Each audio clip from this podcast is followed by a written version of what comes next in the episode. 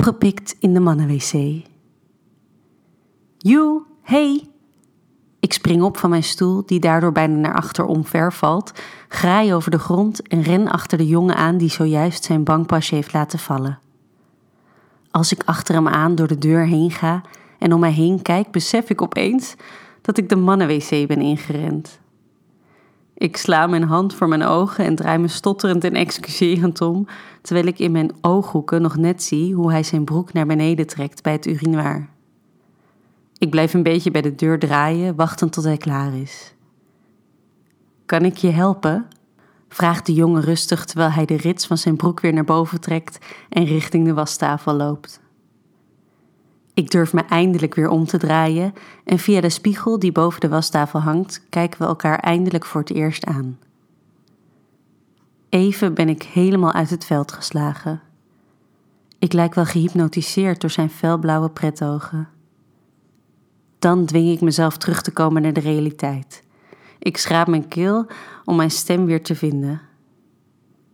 Hi, is alles wat ik in eerste instantie uit kan brengen. Ik kijk naar het pasje in mijn hand en zie M. Meerland staan. Hi, meneer Meerland, probeer ik grappig te doen. Al snel besef ik dat ik niet zo grappig ben als ik hoopte en vervolg: Je hebt je pasje laten vallen. Ik strek het pasje naar hem uit en hij droogt snel zijn handen om het aan te kunnen pakken. Oh, echt? Hij kijkt of het inderdaad zijn pasje is en als hij daar zeker van is, kijkt hij me weer aan. Nou, super bedankt. Hij steekt zijn hand uit om zich voor te stellen en na enige aarzeling pak ik hem vast. Mark, zegt hij. Zijn naam galmt door in mijn hoofd terwijl ik opnieuw in zijn ogen wegzink. En jij bent? Aisha, antwoord ik mij een beetje schamend voor mijn late reactie. Hij houdt mijn hand nog steeds vast terwijl hij vraagt hoe hij me kan bedanken. Ik antwoord dat dat niet nodig is, maar hij staat erop. Nou, dan mag je me wel trakteren op een drankje, vloep ik er uiteindelijk uit. Hij moet lachen hoe plomp verloren ik dit zeg, maar stemt wel gelijk toe. We spreken af elkaar later op de avond in het café er tegenover te ontmoeten, omdat we nu nog aan het eten zijn. Hij met zijn vrienden, ik met een vriendinnetje. Hij zet zijn nummer in mijn telefoon. Zijn vingers glijden langs die van mij als ik hem weer van hem aanpak. Een rilling gaat door mijn hele lichaam en even denk ik dat ik daar ter plekke door mijn benen zak. Wat is dit? denk ik bij mezelf. Waarom reageert mijn lichaam zo heftig op deze jongen? Als ik later alles aan mijn vriendin vertel, kan ik zelf nog steeds niet geloven wat er zojuist is gebeurd. Dat overkomt jou ook weer, hè? roept ze uit als ik klaar ben met mijn verhaal. Ik moet lachen, maar de rest van de avond kan ik mijn aandacht moeilijk in het hier en nu houden. Het voelt dan ook bijna als een opluchting als we afscheid nemen en ik het café aan de overkant binnenloop. Gelukkig is er nog een plekje aan de bar. Ik pak mijn telefoon en app Mark dat ik er ben. Ik zie dat hij gelijk online is en begint te typen. Twee minuten, zie ik in mijn scherm verschijnen. En inderdaad loopt hij letterlijk twee minuten later binnen.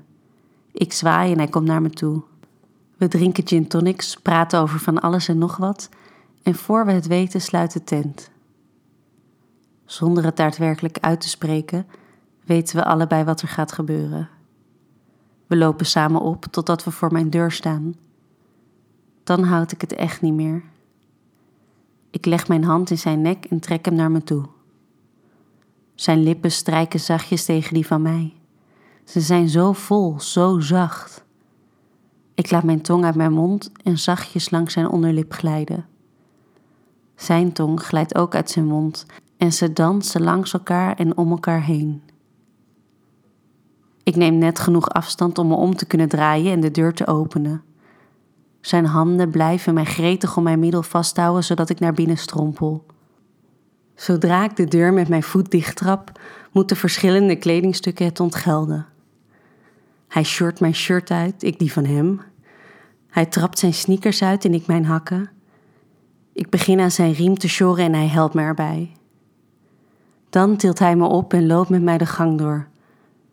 Naar rechts help ik hem de weg naar mijn slaapkamer te vinden. Hij gooit me op bed, trekt razendsnel de rest van zijn kleren uit en begint dan aan mijn broek te sjorren. Ik wil je, neem me. Hijg ik terwijl hij tussen mijn benen duikt en zich vanaf mijn knieën met kusjes over de binnenkant van mijn dijen en weg naar boven werkt. Terwijl hij zijn tong voor mijn klit gebruikt, glijdt zijn vinger moeiteloos bij mij naar binnen. Na een tijdje voel ik dat ik bijna kom, maar ik wil nog niet. Ik wil samen met hem naar een hoogtepunt toewerken. Kom in me, hijg ik dan ook, terwijl ik me onder hem omdraai. Ik graai naast me op het nachtkastje naar mijn oren en laat het hartje tussen mijn benen zakken, terwijl hij in mij glijdt. Terwijl hij heen en weer begint te bewegen, druk ik op de aanknop van mijn hartje en laat ik hem op mijn klit rusten. Meer heb ik niet nodig. Mark grijpt me bij mijn keel als houvast en begraaft zijn gezicht in mijn nek. Ja, neuk me, moedig ik hem aan. Ik voel een orgasme aankomen. Ga door, ga door. Voor ik het weet voel ik mijn energie concentreren tussen mijn benen. De stimulatie van zowel de oren als Mark zijn lul in mij zorgt voor een ware explosie die zich door mijn hele lichaam verspreidt en alles doet samenspannen. Wat heerlijk om soms even helemaal voor je eigen genot te gaan, denk ik bij mezelf als Mark naar de badkamer loopt en ik lig uit te hijgen. Dan voel ik wat langs mijn dijen lopen. Ik moet glimlachen. Blijkbaar heeft hij er ook best van genoten. Dit verhaal wordt mede mogelijk gemaakt door Easy Toys.